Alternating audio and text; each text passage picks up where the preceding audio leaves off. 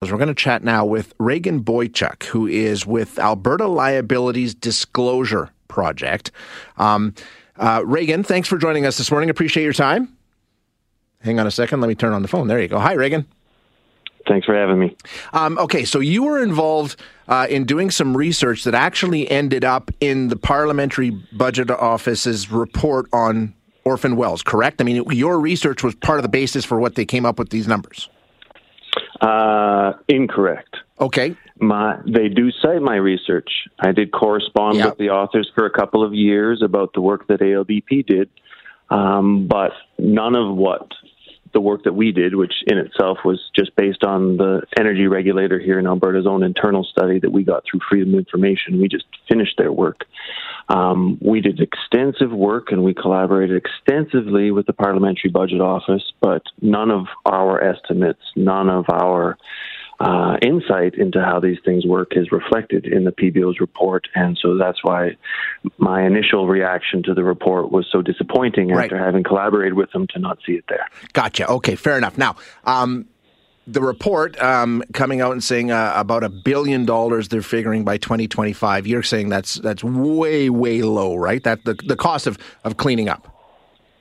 Absolutely. They only look at a hand selected subset of wells um, from the Alberta Energy Regulator. Just the 7,400 official orphans is the only wells that they look at to start with. Mm-hmm. And then they only use the Alberta Energy Regulator's official estimates, um, which are entirely discredited, indefensible, uh, which I spent two years corresponding with them, showing how the AER's own subject matter experts had reevaluated that and found it to be seven to nine times too small, uh, but they chose to ignore it nonetheless. So, what would you say the actual number would be instead of the one billion they're talking about by 2025? Well, I wouldn't offer one. I would defer okay. to the real experts. The vice president at the AER, Robert Wadsworth, he was the top official in Alberta responsible for these issues.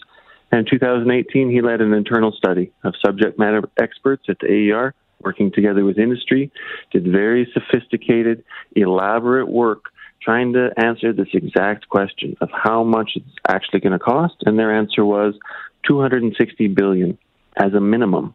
They warned repeatedly that the more we learn, the more we're going to learn. That's an underestimate, but that's their number, a quarter trillion.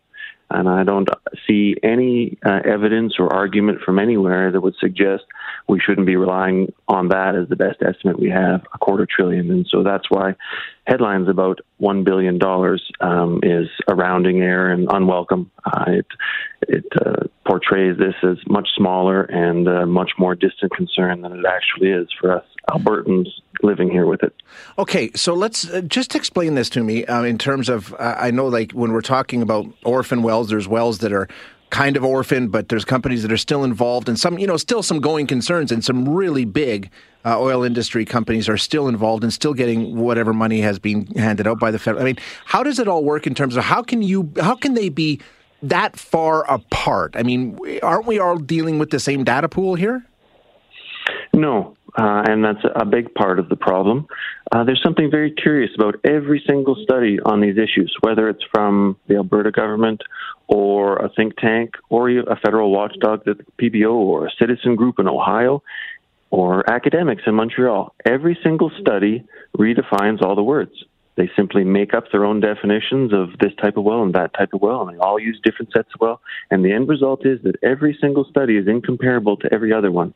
And for some reason, the PBO enters this quarter trillion dollar urgent debate we're having here in Alberta, and they feel the freedom to redefine the word abandoned well. Uh, they to them, it means something entire, entirely new and novel. It's when they talk about abandoned wells, it's a completely arbitrary subset that they've invented that they include in their numbers and extrapolate from. That's completely unhelpful and just confuses the matter. Um, where should we be looking to get accurate information? The PBO, like you say, they, they, they work from some of the information that you had, but then disregarded it in their final report. I mean, it seems to me like there's competing, um, I don't know, um, auditors or, or people who are looking at this and coming up with different things. Where do we look to find out the truth of this situation? what we need is transparency. Yeah. But that is precisely what we just lost with the new regulatory program that was introduced last month, the Licensee Capability Assessment Program. The new regulatory program to deal with this was introduced in December, finally, after years and years in development, and it removes all transparency. Under the previous system, for whatever its flaws, it monitored the only thing that mattered the solvency of oil and gas companies. Do they have enough money left in the ground to pay for cleanup? It's the only question that matters, and regulators ask that question every month of mm-hmm. every company, and they publicly reported it. So you could go and see what each licensee, how solvent they were, according to the regulator. That has gotten so bad that when ALDP looked at those numbers uh, earlier last year, one half of all licensees, 342 of the oil companies operating in Alberta, were currently insolvent according to the regulator's own BS measures. That they didn't have enough money left in the ground, but they're still allowed to operate. Under the new program, they completely turned off the lights. There's now not only no public reporting of solvency of these uh, insolvent oil and gas companies, uh, there's no measurement of it. The regulator no longer measures the only thing that matters. Do they have enough money left in the ground to clean up? Right. We stopped asking, and uh, we're not going to be able to solve that without that transparency. And that, at the end of the day, was the bargain. The federal taxpayers gave Alberta $1.2 billion some of it was a loan. One billion was for idle wells, and the deal was we're going to get reform from you. You're going to reform so we don't have so many orphan wells. The reforms that we got was they ended all transparency and all public reporting about the only thing that matters. And so, in exchange for a billion dollars, we didn't get improvements. We got darkness. And uh, that's what's missing. Uh, that's what has to be overturned. And that was the explicit deal from the feds. This aid was in exchange for reform. They didn't get reform. They got backtracking. The new system is worse. Canadian taxpayers should be enraged. It's a little bit rich for the PBO to complain about the money being given out with no strings because the federal government gave the money to Kenney with no strings, despite the ALDP's public warnings that this is exactly what would happen unless they attach strings. We begged them to attach strings. We begged them to require reforms. They refused.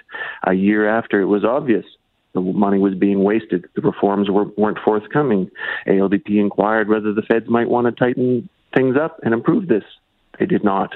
So them complaining now is a bit rich. Mm. Uh, but if we give money with no strings, we shouldn't be surprised that it's wasted on industry's priorities not the public's. And we're just uh, we're sort of at the at the front end. I mean, this is only going to get worse and worse and worse and worse and more and more and more of these wells.